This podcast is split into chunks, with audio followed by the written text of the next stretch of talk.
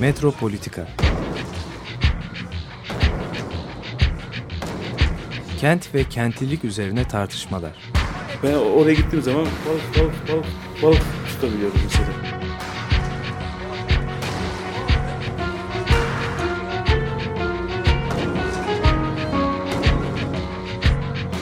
Hazırlayan ve sunanlar Aysim Türkmen ve Korhan Gümüş. Takusuyor ya. Kolay kolay boşaltamadı. Yani elektrikçiler terk etmedi Perşembe Pazarı merkezini.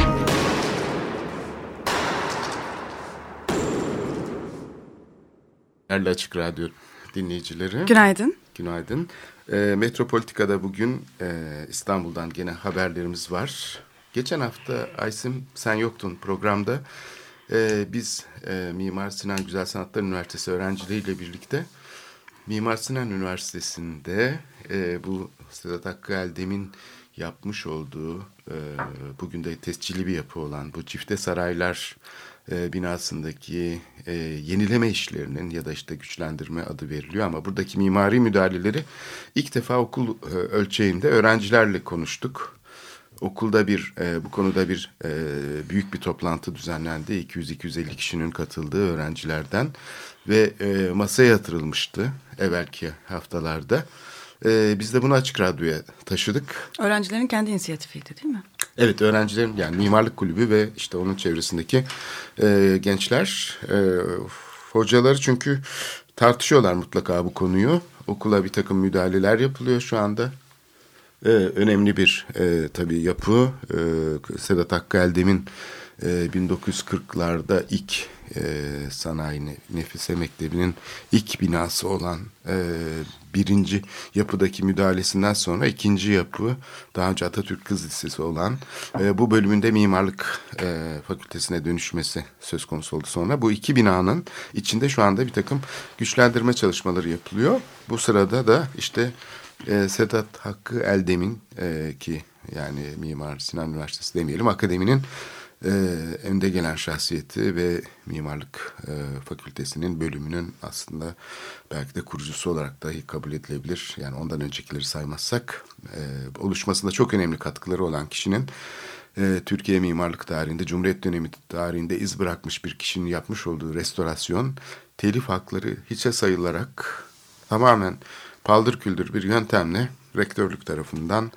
e, son derece e, şeysiz yani e, herhangi bir e, şeffaflık süreci de yaşanmadan paldır küldür dönüştürüldü. Bununla ilgili tabii çok sayıda itiraz var ama henüz kamuoyuna yansımış değil. E İşte e, sonuçta bu tescilli yapılara yapılan müdahaleye ilişkin tartışmalar yaşandı. Bunu da biz açık radyo şeyine taşıdık. Böylece e, öğrencilerle birlikte e, programımıza taşımış olduk. Başka konular da vardı.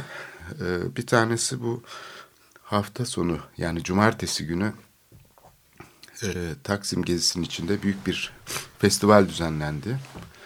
E, Açık Radyo'da da bunun duyuruları yapılmıştı.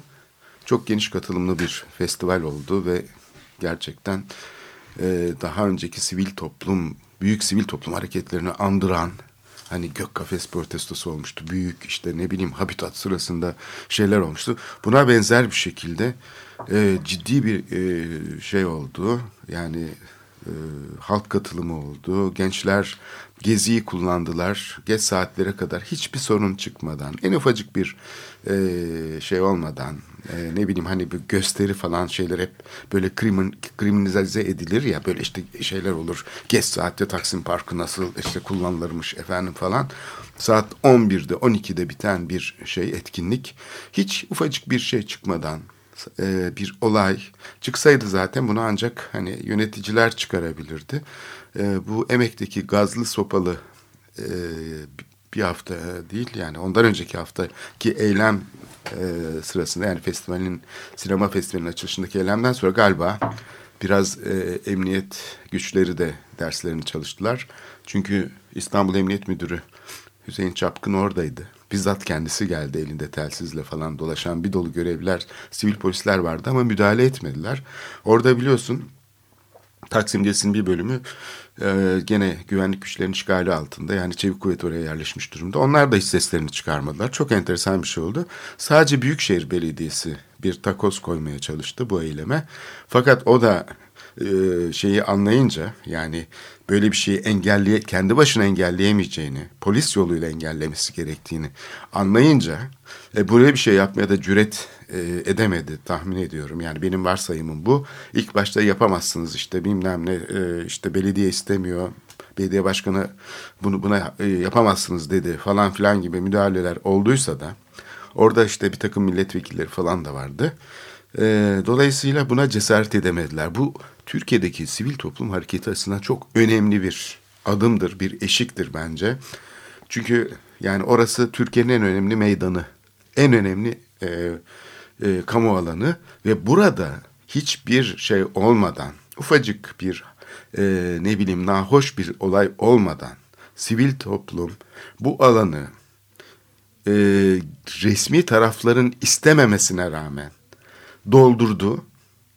Binlerce insan oraya geldi ve hiçbir olay çıkmadan bu şeyi gayet güzel etkinliği düzenledi. Çöpleri dahi toplayarak, çimlere basılmaması için şeritler koyarak, orada bütün tesisatı, şeyi, bütün hizmetleri kendisi görerek, adeta kamu işlevini yerine getirerek bir parkın nasıl kullanılabileceğini gösterdi.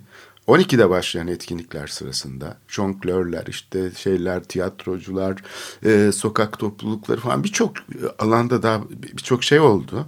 Ama akşam da e, kitlesel bir konser oldu. İstanbul'dan çok sayıda genç oraya akın etti. Orası pek böyle gözüken bir yer olmamasına rağmen gayet güzel. E, barış içinde insanlar dans ettiler, müzik dinlediler ve Taksim gezisinin nasıl kullanılabileceğini gösterdiler. Evet yıllardır niye yapılmıyordu aslında değil mi? O da enteresan. Yani Zamanı geldi galiba. Bunu İlhan Tekeli sık sık kullanıyor.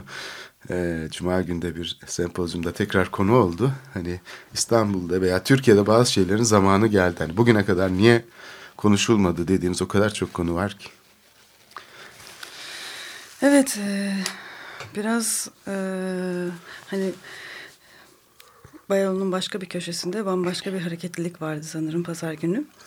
Evet, emek sinemasına önce. getiriyorsun. Evet. Evet, e, tabii. Ama Taksim'deki meselenin yani e, yankıları çok büyük. Yani sahiden e, ilk baştaki gibi hani bir basit mimarlık konusu işte bu bir tasarım. Bazı insanlar da hoşlanmadı bu tasarımdan falan değil.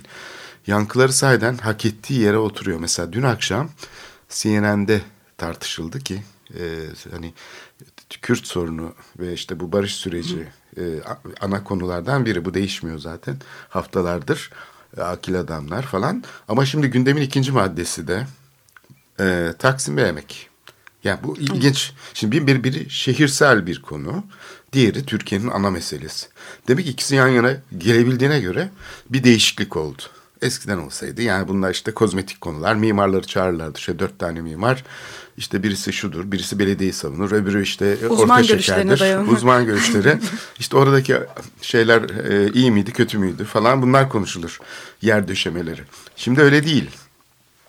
Olayın siyasi bir boyut kazandığını anlayabiliyoruz. E, kaldı ki dünkü mesela CNN'deki dört bir taraf programında şöyle bir ayrım yapabiliriz. Hani Kadri Gürsel var programda. Nazlı Ilıcak var. Nagihan Alçı var. Ee, bir de kim vardı? Ee, şey var. E, Turgut Kazan. Eski İstanbul Barosu Başkanı. Şimdi e, Turgut Kazan'la Kadri Gürsel'i bir kenara koyalım. Onlar aşağı yukarı hani bir değerlendirme yaptılar objektif bir şekilde. Fakat çok ilginç bir şey. Nagihan Alçı'nın mesela söyledikleri. Şimdi o projeyi savunmak ihtiyacını duyuyor e, kışla projesine ve bu gösterinin neden yapıldığını anlayamadığını söylüyor. Yani bu çok ilginç bir e, seçkinci bir bakış. Yani insanlar gösteri yapıyorsa bir nedeni olabilir. Emek için de aynı şeyi söylüyor. İkisini birlikte tartıştılar zaten.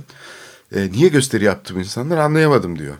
E şimdi söylediği şey çok komik. Diyor ki kışla yapılırsa, e, kışla inşaatı yapılırsa Taksim'deki yeşil alan artacakmış. Yani bunu İlginç ço- ço- çocuklar bile çocuklar bile buna güler. Çünkü asıl ağaçların olduğu 70 yıllık ağaçların olduğu bölüme yapılıyor inşaat yapılırsa. Ondan sonra çünkü ortasında değil yani asıl kenarında o büyük ağaçlar. Yani yürüyüş kısımlarında. Ondan sonra e, emek sineması içinde emek özellikle yıkım sözcüğünü kullanmıyor. Taşıma. Taşınacakmış. Emek bunun için kıyamet koparıyorlar. Bu da anlaşılır bir şey değilmiş. Hani şey bile mesela biraz nazlı olacak. Hani şey diyor ya ben taklidin yapılmasına çok fazla da şey hoş bakmıyorum falan gibi. Arada birkaç tane şey böyle muhalif şey söylüyor ama e, Nagihan Hanım'ın şeyi çok enteresan bir partizan tutumu var.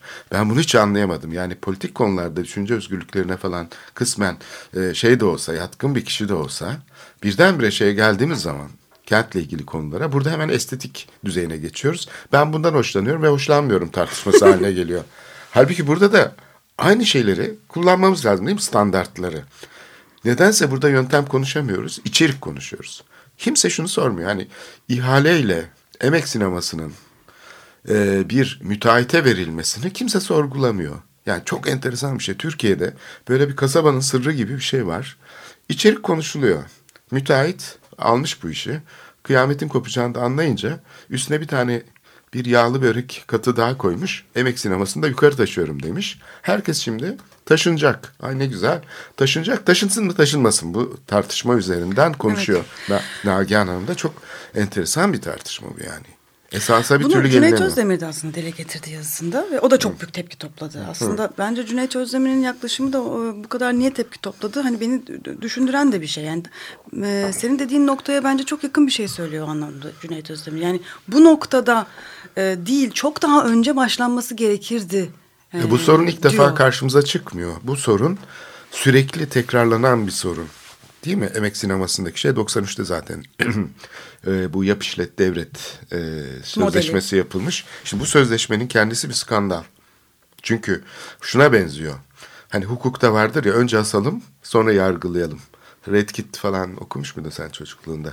Şimdi birisi bir şey olur işte yakalanır falan suçüstüdür değildir. Ama herkes kanaat sahibidir bu suçlu. O zaman herkes asalım asalım asalım der.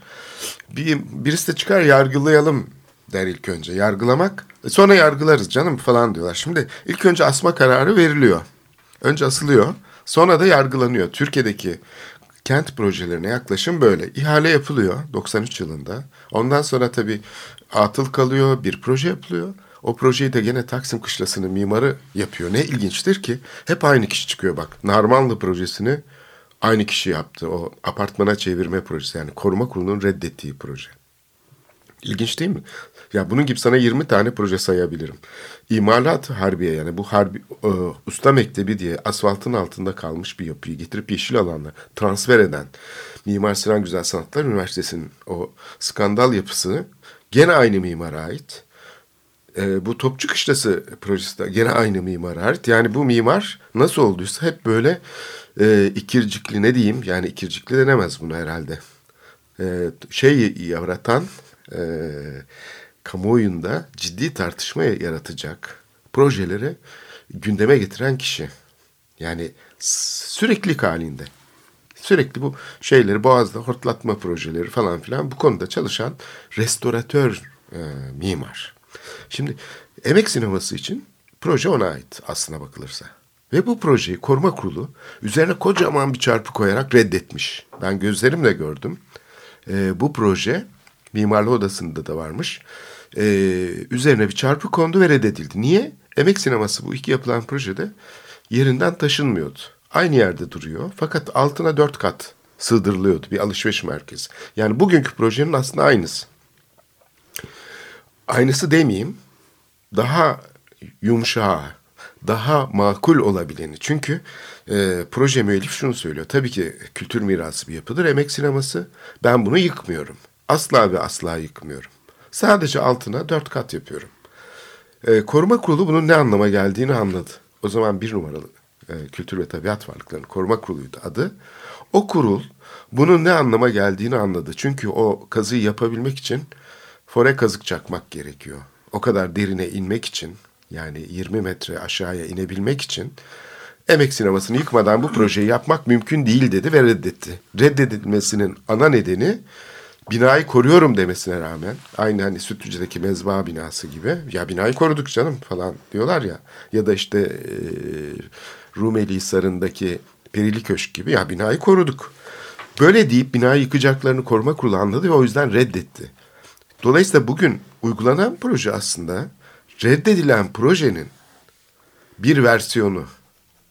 Bu tabii kamu şeyi açısından bakıldığı zaman hukuk açısından e, süreklilik arz etmesi gerekir kamu kararlarının. Burada ciddi bir şey de var yani e, koruma kurulu e, kararlarında burada gerçi yenileme alanı ilan edildiği için kurul değişiyor ama süreklilik olması gerekir.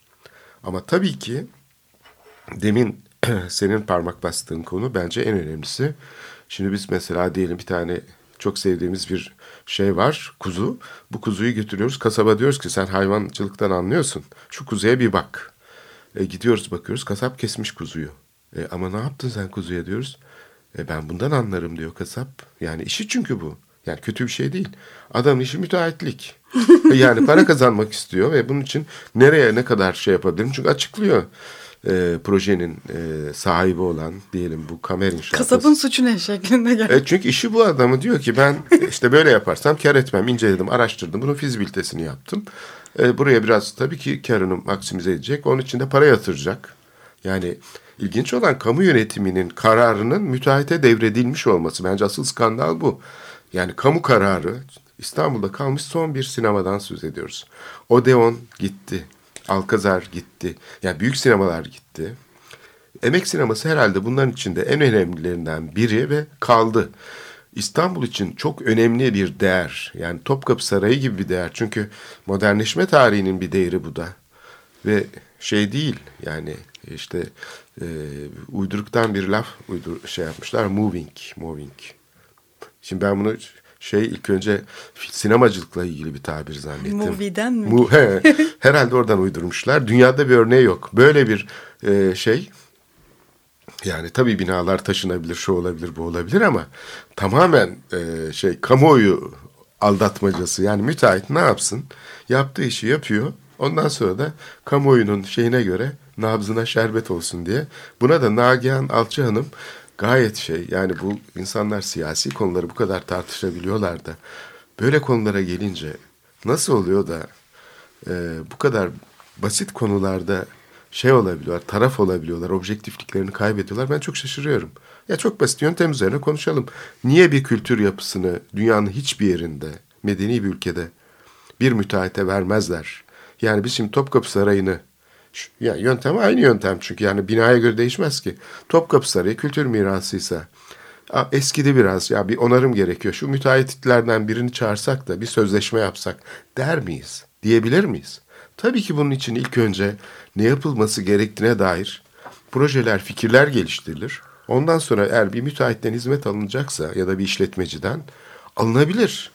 Ama bu çok enteresan. İlk önce gidip müteahhite vermek herhalde kamu davranışları açısından dünyada yolsuzluk anlamına geliyor. Bunun Avrupa Birliği rekabet hukukundaki karşılığı yolsuzluktur.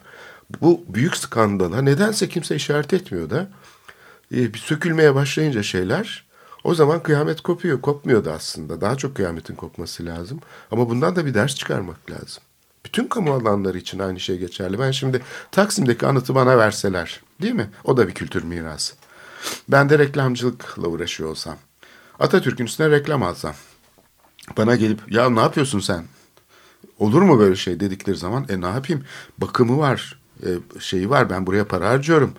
Her ay işte 2000 lira temizliği var, 1000 lira şeyi var. E başka türlü kurtarmıyor demek hakkım olabilir mi? Yani böyle bir şey. Bu, buna benzer bir skandal bu. Ya kabul edilebilir bir şey değil. Bu iş böyle olmaz. Dünyanın hiçbirinde de olmaz. Bir kültür mirası yapıyor. Müteahhite verip de müteahhit sen bunu istediğin gibi tepe tepe kullan. İstediğin değişikliği yap denebilir mi? Olacak şey mi bu yani? Yani tabii ki çok büyük kriz var ve zannedersem bu bizim e, siyasetimizin bu konulardaki bu e, çocukluk dönemi yani geçmedi. Hep böyle ama. Benim çocukluğumdan beri böyle. Nedense o koskoca siyasetçiler Türkiye'yi idare eden bu konularda koskoca başbakanlar çocukça işler yapıyorlar. Menderes zamanında da böyleydi mutlaka. Bilmiyorum ama gördüğüm yani ben gözümü açtığımdan beri hep çocukça işler oluyor. Bu kent ölçeğindeki şeylerde. Ee, belki de programın ikinci yarısında bu e, hani hmm, Türkiye'deki yönetimlerin kültürle olan ilişkisini biraz daha deşebiliriz. Ee, bir şeyler hani e, değişebilecekken niye değişmiyor bunu belki biraz daha Evet, geniş niye bir değişmiyor? şekilde. Aslında tabii senin söylediğin şey çok önemli. Niye yani bu dersi hep baştan başlayıp çalışıyoruz. Sana iki tane küçük haber daha vereyim ki bunlar çok önümüzdeki günlerde herhalde fırtına gibi esecek haberler. Atlatma haber yapalım açık radyo olarak. Bu haber daha henüz yayınlanmadı hiçbir yerde. Bir tanesi Taksim gezisi içinde yer alan Hayat Regency Oteli'nin biliyorsun kamu mülküydü. Aynı emek sineması gibi yap işlet devret yöntemiyle verilmişti. Belediye bütün kaynakları kurutuyor şu anda. Elinde ne kadar arazi, şey, mülk, gayrimenkul varsa satıyor. Ee, burayı da daha işletme süresi bitmeden satmış. Satmış. E, tabii ki başka kimse de e, buraya teklif veremeyeceği için. Çünkü içinde bir işletmeci var ve sözleşmesi bitmemiş. Yani kim Kime buraya acaba? İşletmecisine. Evet. Çünkü burada tekel hakkını kullanmış işletmeci ve binayı kapatıvermiş. Belediye de bundan e, tabii razı olmuş bu işe. Ama ikinci daha e, ilginç bir konu. Aynı şeyin Swiss Otel içinde yapılmış olması. Yani Dolmabahçe Sarayı'nın bahçesi de satılmış. Bunlar kamu mülkleri. Kamu mülkleri olduğu için zaten kiralama sözleşmesi şeklinde yapılmıştı. Bu çok ilginç bir şeydir. Yani Hayat Regency'nin bulunduğu yer aslında Gezi'nin kamu mülküdür. Yani orası Deniz Eskrim Dağcılık Kulübü olarak işlevlendirilmesi e, aslında e, programın, Prost programının bir parçasıdır. Yani Prost'un yaptığı planın bir parçası. Dolmabahçe Stadı da aslında aynı şekilde. Dolmabahçe Stadı da aslında şehir stadıdır. Ama şu anda özelleştirilmiş durumda ve o yüzden de orada da inşaat başlayacak. E, Swiss Otel'de madem satıldı yani e, Dolmabahçe Sarayı'nda bahçesi satıldığına göre artık herhalde önümüzdeki e, sıra Yıldız Parkı'na gelir dersin. Oradaki şey henüz daha yapılar o cesamette olmadığı için onları satmak mümkün değil ama için inşaat yapılırsa olur. Üniversitede herhalde gidecek. E tabii o da, o da gidiyormuş zaten onu da duydum. E, aradaki o yeşil alan yalnız Swiss Otel ile Dolmabahçe e, stadı Ne arasındaki güzel plazalar olur oraya ama ya. o yeşil alan var ya ağaçlar var böyle Orada yamaçlar. ya pek ağa- ağaçlar falan yani Nagihan Alçı'ya da gönderme Evet yaparak artacak. daha güzel artacak. İnşaat yapılıyorsa artıyormuş Tabii, tabii. yeşil alanın miktarı. plazaların içine. arasına ya da plazanın üstüne de artık biliyorsun yeşillik konuluyor. E ona zahmet Yeni tarz mimarlık, canım. öyle. Nagihan ya Yeşil mimari. dünkü programda kışlanın üstünde hiç ağaç mağaç yok. Dedi ki gezin içine kışla yapılınca yeşil alan miktarı artıyor dedi. Şimdi içine o kadar büyük bir inşaatın 20 bin metrekare falan inşaat yapıp e, 60 bin metrekareden nasıl yeşil alan arttığını ben hiç anlayamadım. Ama anlayanlar Ama herhalde işte sen şeyi bilmiyorsun. Yeni tarz mimari böyle. Yeşil mimari diye bir şey Ha, var. üstüne Üstüne, sarmaşıklar falan Ha, koyuyorlar. o- Yeşilleniyor. O soğan var ya kubbede. belki onu bitki zannetti Nagihan Hanım. Şimdi bak onu hissediyorum. Bak anladın şimdi. Evet cephesindeki yüzeylere de sarmaşık sardırırlarsa o zaman yeşil alanın miktarı artabilir. Çiçek koyarlar. Evet bu çok ilginç bir fikir. Bak bunu hiç düşünmemiştim. O yüzden de ya ne diyor bu kadın falan diye düşünüyordum. Sonra şimdi bak sen söyleyince kendimden şüphe etmeye başladım. Ama e, sana işte bu son müjdeyi de vereyim. Dolmabahçe Stadı ile Swiss Otel ki artık ikisi de özel mülk e, olarak kabul edilebilir. Yani Dolmabahçe Sarayı'nın bahçesiyle Prost planının en önemli kamusal ögesi şehir stadyumu arasındaki o ağaçlık koru alanı turizm bölgesi ilan edilmiş. Daha önce burası neydi? Burası parktı statüsü yani burası yeşil alan statüsündeydi. Şimdi o statü değişmiş turizm alanı ilan edilmiş. Yandık. Ee, Demek ki artık e, burada da bir takım beklentiler oluşabilir. Evet, yeşil yeşil söyleyeyim. duruyordu öyle boş boş. Yani Evet. ben bile hani şuraya bir plaza dikilsin diye hissetmiştim. Plaza yerine turistik e, işte işlevli binalar dikilecek olsun. Evet, Plazadan belediye daha başkanı da söyledi. olabilir. Zaten bu dedi yani e, şey bizim dedi yani buna hakkımız yok dedi. Böyle yeşil yeşil bırakmak. Çünkü dedi bunlar bir boşa gidiyor dedi. Hani boşa akan su gibi yani. E, şey yeşil alan, alan durur. Türk bakar sözü yanlıştır dedi. Ya bu arada yani bu yeşillikten e, girmişken e, biz biliyorsun bir uzun metraj film projesi üzerine yoğun bir şekilde çalışıyoruz ve e, İstanbul'da bazı yerlerde mekan bakıyoruz. Maden Sarıyer Maden bölgesinde yapılan sitelerin nasıl bir doğa katliamı, katliamı yaptığını böyle fotoğraflarla yani böyle bizzat görünce yani bu haftada gözlerimizle göreceğiz. Gerçekten gözlerimizde oldu. Yani nasıl böyle deşmişler. Hani İstanbul'un çeşitli yerlerinde bu site yap yapmak için deşilen böyle bir dağın üst tepesini yontmuşlar. Evet. Ee, onun altındaki yeri deşmişler. Yani böyle hakikaten e, yani fotoğrafı çeken arkadaşım ağlamış çekerken yani, yani uzaktan baktığın zaman o, o görüntüler falan yani dehşet verici yani. yani hakikaten. Evet, sahiden bu, ağlamak gerekiyor yani, bazen. Yani, yani, ağlamak geliyor insanın içinden. Ama herhalde Değil müteahhitlerin gözleriyle bizim gözlerimiz arasında da çok ciddi bir fark var. Yani müteahhit hani gerçekten mesela öyle senin bahsettiğin demin bahsettiğin Yıldız'daki o park gibi bir yeri gördüğü zaman gözleri böyle hani aman Allah'ım hani hadi burada neler yapılır diye görürken diğer taraftan hani böyle bir şey deştiğini gören bizim gözlerimiz doluyor. Sinan hani Çetin'in gözünü ciddi... kapatıyor ya işte ayağımı şeye götürürken bak şimdi burada göz. neler çıktı diye Ayazma'ya götürüyor.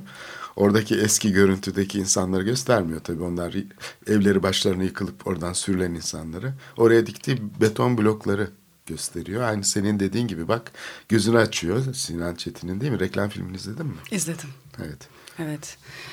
Ee, ancak gözümüzü kapatarak zaten evet. ee, göz yumabileceğimiz durumlardı hepsi. İstersen küçük bir ara verelim. Ee, müzik aramız olsun. Sonra devam edelim. John Grant'ten dinliyoruz. Ernest Borgnine.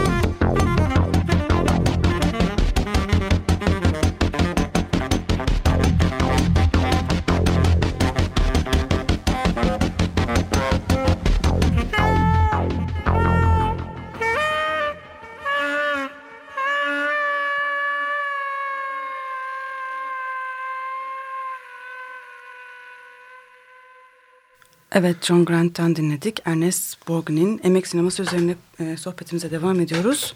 Evet, emek aslında sohbeti önemli çünkü şey festival yani sinema festivalinde damgasını vurdu emek protestoları. Bu Hem sene filmlerden daha fazla evet, yani konuşuldu. Çok fazla e, konuşuldu da bu da olumlu bir şey. Yani sanatın nasıl şeyle ilişkisi kurduğunu, kentle sadece bir e, şey değil yani keyif aracı değil ya da piyasaya sunulan sanat bir şey değil sinema. Yani sinema sayeden şehir üzerine düşünmeyi ve başka sorunlarla, dertlerle ilişki kurmaya e, şey olan son derece önemli bir e, alan.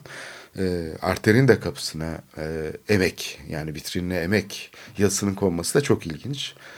Kırmızı bir perde. Yani emeğin şeyini hatırlatan onun emeğin biliyorsun perdesi böyle kırmızısı kardinal kırmızı bir şeydir böyle. Çok insanı etkileyici bir şey vardır gölgeleriyle ışıklarıyla yani böyle kıvrımlarıyla yukarı doğru katlanan. E, o zaten şeyde de kullanıldı. E, e, emek yerinde güzel e, lollipop mu diyelim ona? Sahneden yapılmış çok güzel bir e, lollipop diyorlar o afiş küçük afişlere onda, onda da kullanıldı ve festival e, izleyicileri bu sefer e, ellerinde emek e, yerinde güzel şeyle pankartıyla e, e şey yaptılar sahneyi e, değil e, izleyici sıralarını doldurdular bu sefer e, ve çok e, ilginç bir gösteriye sahne oldu. Yani festivale damgasını e, emek sineması vurdu diyebiliriz biraz. E, burada tabii e, düşünülmesi gereken çok önemli sorular var. Şimdi e,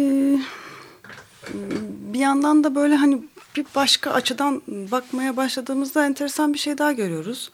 Hani sonuçta muhafazakar e, bir iktidarın hani kamu e, alanlarıyla ilişkili sorunlu bir ilişkisi var.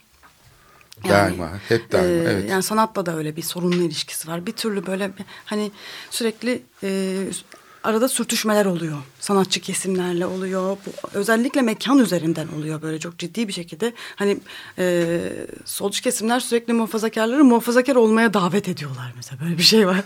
Niye muhafaza etmiyorsunuz şeklinde böyle bir davet söz konusu.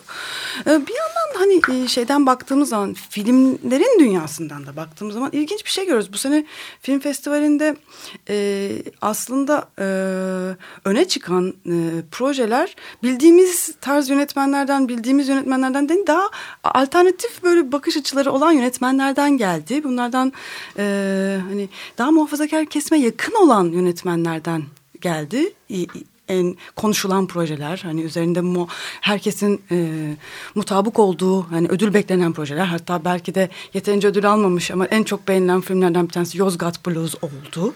Mahmut Fazıl Coşkun'un e, yönettiği ve Tarık Tufan'ın yazdığı. Uzun metraj. Uzun metraj evet. E, yani sinemalarda oynayacak. Oynayacak. Hı. Oynayacak. E, yani bu film mesela gerçekten seyircinin inanılmaz e, beğenisini topladı ama çok e, yani bir tek ödülle sanırım e, festivali bıraktı. Festivali bitirdi. E, Onur Ünlü'nün filmi e, bütün e, iyi ödülleri aldı sanırım. E, Şimdi burada enteresan bir şey görüyoruz. Yani bir yandan da muhafazakar kesimin içinden farklı bir bakış açısı. Yani e, hani e, e, alternatif bir ses yükseliyor. Yavaş yavaş bakış açıları genişliyor. E, Taş da e, filmi yapmış olmasına rağmen mesela Yozgat Blues'da e, Mahmut Fazıl Coşkun Taşra'ya gelen modernist bir e, Fransızca şarkılar söyleyen bir ses sanatçısını konu alıyor. Bu adamın iç dünyası, bu adamın yaşadığı e, bir küçük belki heyecan üzerinden çok çok e, e, küçük konulu, çok büyük bir film mesela. Ama burada e, alternatif bir hani e, resim çiziyor. E, şu anda yaşadığımız dönemle ilgili başka bir yerden bakarak. Bazen biraz karikatürize de ettiği oluyor. Yani hakikaten dramatik bir konuyu çok komik de anlatıyor. Yani filmi seyrederken çok sürükleyici bir e, anlatım dili var. Çok beğendim ben de filmi. Ama bir yandan da hani e, o hani o anlatım dilinde biraz bazı karikatürize noktalarda e, yok değil. E, ama bu burada bir hani e, sorgulayan, e, analiz etmeye çalışan, bakmaya çalışan, derinleşmeye çalışan, olduğumuz dünyaya farklı bir bakış açısı getiren bir anlayış var. Onur Ünlü'nün filmini seyretmedim ama onun, onunla da ilgili hakikaten güzel yorumlar geliyor.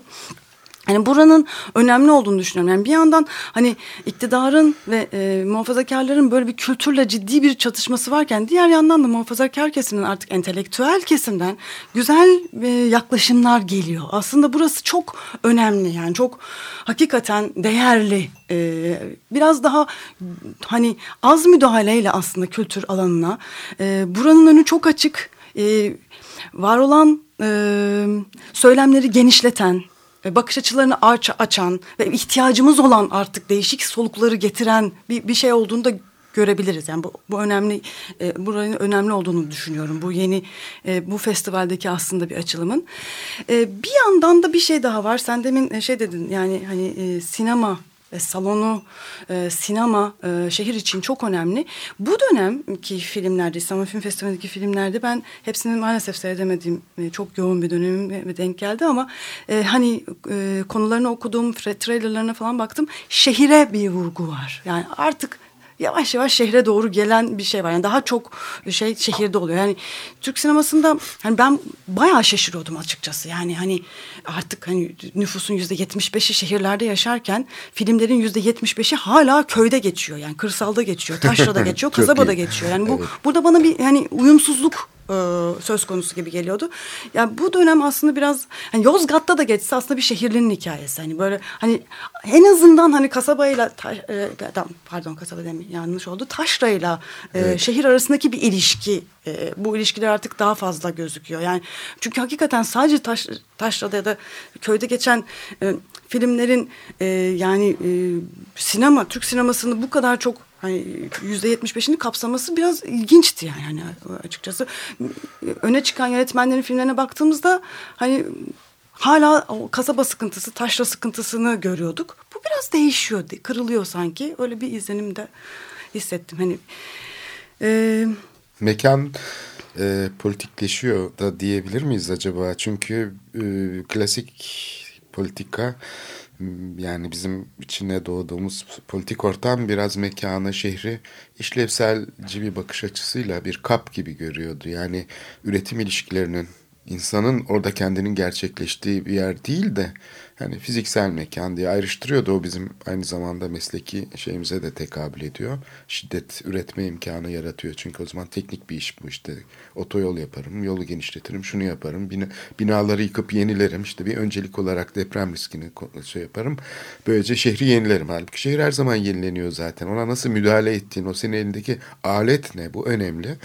E, bunu tabii ilk defa e, şeyde hani sosyal bilimler alanında da böyle bir bütünsel yaklaşım ortaya çıktı tabii 80'lerden sonra ama şimdi sanatın konuları e, şehirle ilişki kuruyor aslında. Çünkü politikayı şehirden bağımsız konuşmak e, çok zor. Yani üretim şehir yani insan kendini orada gerçekleştiriyor.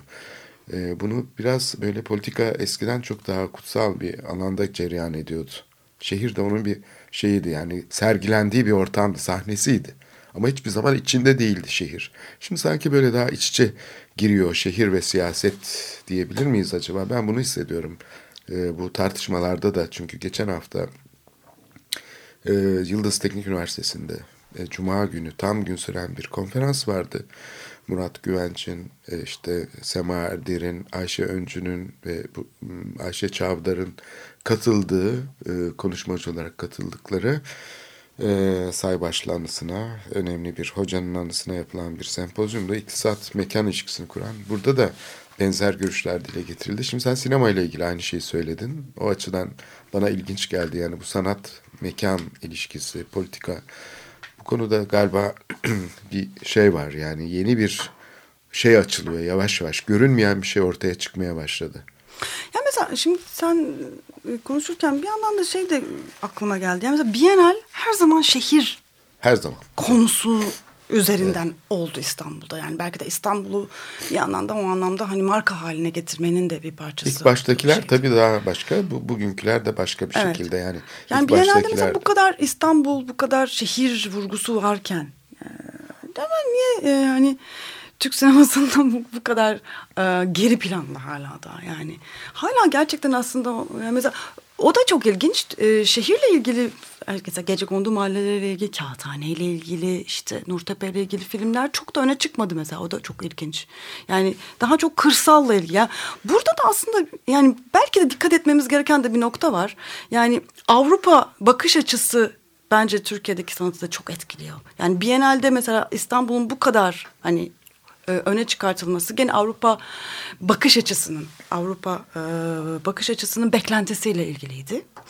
Bu Türk sinemasındaki durumda gene Avrupa bakış açısının beklentileriyle ilgili. Yani İstanbul'daki e, hikayelerden çok hani taşralılık, köy, işte ne bileyim e, hala daha bazı ezilmişliklerin e, ortada e, yani bir şekilde e, yansıtılması Avrupa bakış açısını daha tahmin, tatmin eden e, bir, bir şey de taşıyor. Yani bu böyle bir hani burada da bir sorun olduğunu ben görebiliyorum yani böyle daha o yüzden hani aslında daha böyle hani kendi sorunlarıyla angaje olan yani bu, bugün hani şehirde yaşamanın verdiği sorunlarda angaje olup bunları e, dile getiren yönetmenlerin e, belki de Avrupa bakış açısını takmadan bunu yapabilen yönetmenlerin sesine ihtiyaç var ve bunlar da yavaş yavaş çıkıyor. Umarım.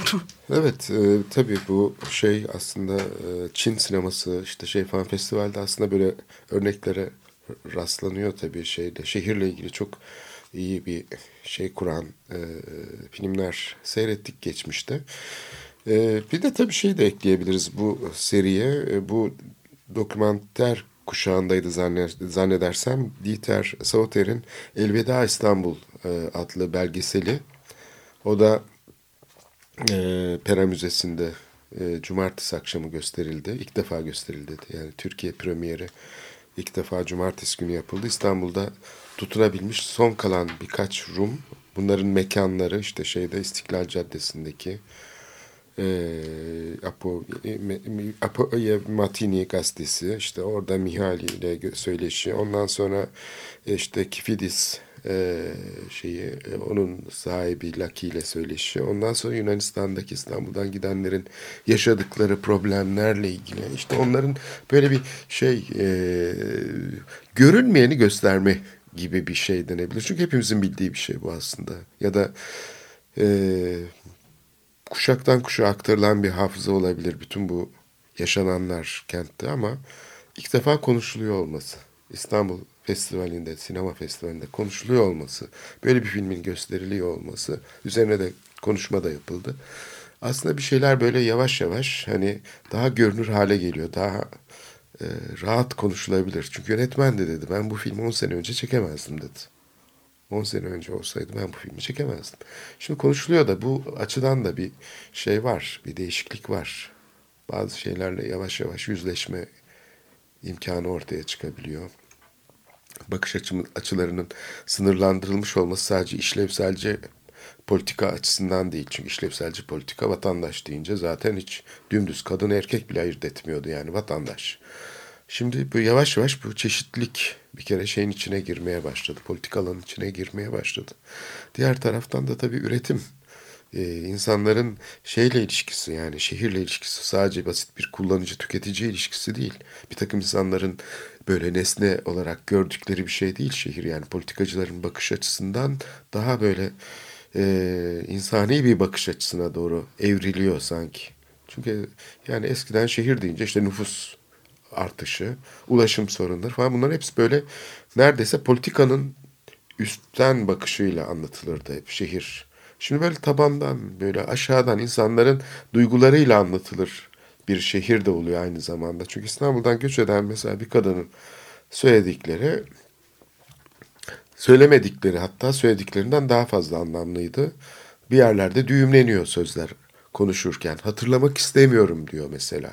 Hatırlamak istemiyorum dediği yerlerde genç bir kızken neler yaşamış, ne korkular, ne şiddet, ne bilmem ne bütün şeyinde işte sokağa çıktıkları zaman e, Rumca konuşmayı aile içinde edindikleri bir şeymiş bu terbiye. Konuşamıyorlarmış. Dışarıda konuşmayacaksınız. Yani e, şeye e, konuşmayı kendisine konuşmayı yasaklayan bir toplum kamu mekanlarında. Düşünebiliyor musun? Bunun yarattığı şeyi yani bir yıllarca süren bir şey alışkanlık bir ç- çocuk öğreniyor. Ailesinden öğrendiği şey şu. Sokağa çıktığında asla ana dilini E, konuşmayacaksın. Kürtlerin yaşadığı yıllarca. Evet. Yani bugün mesela metroda e, Kürt kadınlar Kürtçe konuşuyorlardı ve hani zevkle konuşuyorlardı. Hani o böyle yani biraz böyle sanki ah ses kendi seslerini duyarak konuşuyorlardı. E, Yani e, yıllarca yani. Yani çok şey başlarına geliyor tabii insanların mesela Rumlara ada vapurunda Rumca konuşunca kendi aralarında gelip birileri dikilirmiş başlarına. Ee, susun bakayım, Türkçe konuşun bakayım falan böyle müdahale edermiş. Bu çok sık rastlanan bir şeymiş mesela geçmişte. O yüzden korkarlarmış kendi aralarında Rumca konuşmaya. Bu çok yani bilinen bir şeydir. Ve bir takım insanlar da bunu kendi hakları olarak görüyorlar. Yani bunu yapanlar da sivil insanlar belki. Devlet memuru falan da olabilir ama. e, Şimdi bu hani Avrupa e, bakış açısından bahsettim ya. Yani bunun biraz hani iktidarla ilişkisi, hani muhafazakarlıkla, iktidarla olan ilişkisini de biraz hani üzerinde azıcık e, beyin fırtınası yaparsak hani orada da enteresan bir şey var. Yani bir yandan bu hani e, hepimiz e, entelektüeller olsun, sanatçılar olsun hmm, hani bir şekilde Avrupa bakış açısı e, hepimizin kafasında bir var. Ama hangi E, Avrupa? Yerel bir Avrupa bakış açısı da var. Yani Evet. işte e, Türkiye'de Kemalist e, formasyonun getirdiği bir yerel bir Avrupa e, şeyi de var. Aydın sözcüğünün içerdiği değil mi? Aydınlatan, Aynen. topluma ışık veren falan değil mi? Bu böyle bir bakış var. Fransa'da falan da. Ve bu mesela aslında bir yandan e, hani muhafazakar kesimi çok rahatsız etmiş durumda. Hani çok Kesinlikle. buradan dolayı hani dışlanmışlar, aşağılanmışlar, gerici olmuşlar, dinci olmuşlar. Hani di- diye e, hep yaftalanmışlar, hep e, dışarı atılmışlar, İtilmişler. itilmişler ve bunun yarattığı da bir tepki olarak hani bir dakika hayır böyle değil bir e, farklı bir e, güçle hani iktidar gücüyle ve e, sosyal güçle e, bugün bambaşka bir şekilde kendilerini ortaya koyuyorlar. Ama bir yandan da hani bu mesela burada çok gidip gelen bir e, hissiyat da var iktidarın açısından baktığımız zaman. Yani bir yandan hani e, neoliberal e, politikalar olduğunda bu Avrupa'yı bakış açısı olması gereken olarak konuluyor. Yani burada hiçbir sorgulama olmadan bir şekilde konuluyor. Bak her şekilde bu böyle olması gerekiyor. Yani o anlamda aslında aydınlanmacı zihniyetten hiçbir farkı yok. Hatta da, bazen daha bile hani bu e, güçlü söylemi kullanıyor ama diğer taraftan bir anda böyle kendini e, gene e, kültür alanına geldiği zaman kendini güçsüz hissedip e, yani bir dakika hani aydınlanmacı Avrupa'ya bakış açısına karşı da hayır e, işte biz muhafaza edeceğiz biz kendi değerlerimizden bir kültür inşa edeceğiz e, köşesine çekiliyor. İşte zayıf noktası burası zaten. Yani belki de en sorunlu noktası bu. Ee, Türk sandığı çok da olan bir şey. Yani bu Evet. AKP'ye has bir şey değil. Değil, Demokrat tabii. Parti'de de olan, Özal, e, ANAP iktidarında da olan bir şey yani bu. Bu Evet. Yani bu, buradaki bu şeyi aslında telafi beraber... yöntemi yani bu kapitalizmi sorgulamak yerine telafi yöntemiyle onun yaratmış olduğu modernleşmenin sorunlarını telafi yöntemiyle bir şekilde aşmaya çalışmak. Mesela bu Kutlu Doğum haftasında yapılan çadırlara bakıyorum da İstanbul'da. E sahiden yazık günah yani bu kadar değerli bir şeyi, bu kadar kutsal e, kabul edilen bir şey kamu alanına bu şekilde taşımak o çadırlar, o şeyler, Ramazan'daki etkinlikler değil mi? Bunların hepsinde işte cami mimarisi falan. Hani bir estetik problemden de söz edebiliriz aynı zamanda. Hani sadece estetik olmasa bile. Ama burada bir o özgürlük alanını, o kritik düşünceyi tamamen karşı tarafa vermek de kendi kendine bir şekilde kastre etmek, kendi kendinden esirgemek gibi bir şey, mahrum bırakmak gibi bir şey değil mi? Muhafazakarlar aslında bir bakıma bunu aydınlanma şeyine e, hapsederek, modernlere bırakarak e, sanatı kendilerini de şeyden mahrum bırakıyorlar. Aslında kendi yaşam damarlarını kesiyorlar yani farkında olmadan. Yani o anlamda modernizmi tüketim ve e, neoliberal sermaye e, birikimi olarak sadece orada kıt, e, kitliyorlar. Orada kısıtlıyorlar. Oraya, orada e, sınırlandırıyorlar. Yani bu çok önemli. Yani modern on, yani orada e, öteki taraftaki modern e, sorgulama aydınlanmacı düşünceye hani karşı çıkış noktasında Evet. duruyor. Ee, ama e, yani neoliberal olan bütün politikalar, tüketim politikaları ve e, sermaye e, yatırım amaçlı politikaların hepsi orada modernlik e, alabildiğine yürüyor. Yani bu, buradaki bu modernlikteki e, e, piyasa ilişkilerinde e, mübah her şey mübahken. Orası çünkü kutsala girmiyor. Yani şeyler gelince kamu e, şeyleri alanına geldiğimiz zaman orada ideoloji, kutsal bagaj hakim olduğu için tam da orada e, zurna zırt ediyor. E, liberal tarafta zaten Sabri Ülker işte gidiyor Bedir Baykan'dan boş çerçeveye gidiyor 125 bin euroya satın alıyor falan. Onlar oralarda bir problem yok. Gidiyorlar işte ne bileyim Kiler gidiyor İstanbul'un en tanınmış mimarına binasını yaptırıyor. Zaten Kadir Topbaş da söylüyor ki yani tarih yarımada dışında istediğini yapabilirsin diyor bütün e, şeylere. Müteahhitler şeyleri kullanıyorlar. Çalık Holding bizim sevgili mimar arkadaşlarımız. Bunların hepsi modern. Modern. Evet. Modernlik ama, bir sınıf şey yaşantı evet. biçimi zaten. O evet. oraya da zaman Yaşam zaman... tarzı ve tüketim evet. deneyimi olarak modernlik eyvallah. Evet. Ama ne zaman hani kamusal alanın Aileye nasıl yaşandığı. geri döndükleri zaman kendi aileleri orada tabii belki evlerinde falan o dekorasyonu kullanmıyorlar ama dışarı çıkıldığı zaman öyle bir fasat, öyle bir cephe gerektiği yerde. Cihangir, Beyoğlu bu açıdan tabii çok önemli yerler. Mesela oralarda da işte başı açık e, belediye çalışanlarına görev veriyorlar falan. Yani bu dediğin şey aslında anonimleştirici şey. Öznelliği ortadan kaldırması, muhafazakarlığı da zehirliyor, modernliği de zehirliyor. Yani ikisini de aslında kamu alanından dışlıyor çünkü. E, bu şekilde bu kalıpların içine sıkıştırılmış olması, iktidarın keyfiyeti içinde ta, takip edilmesi bu süreçlerin. İşte bu noktada da o bu yeni modern muhafazakar seslerin çıktığı yani filmlerin çıkması insanı bir şekilde evet. umutlandırıyor. Yani güzel hissettiriyor. Evet, çünkü sivil toplum alanından e, geçiyor sanatın e, bağımsızlığı. Bunu iktidarla tanımlamak mümkün değil. Evet bugün ilginç bir şey yaptık. Biz de aynı şeyi izledik. Mekandan sosyal e, şeye doğru gelerek yani biz de bu ilişkiyi böylece kurmuş olduk programda iki ayrı bölümde. E, bugünlük de bu kadar diyelim. Haftaya görüşmek üzere. İyi haftalar.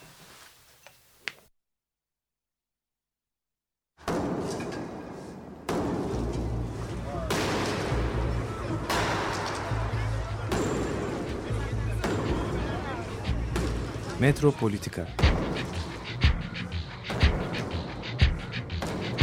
Kent ve kentlilik üzerine tartışmalar. Ben oraya gittiğim zaman balık balık balık balık tutabiliyorum mesela.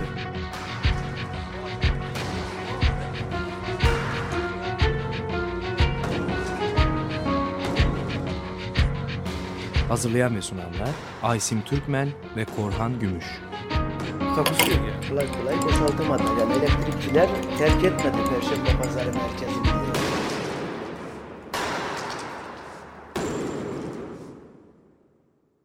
Açık Radyo program destekçisi olun. Bir veya daha fazla programa destek olmak için 212 alan koduyla 343 41 41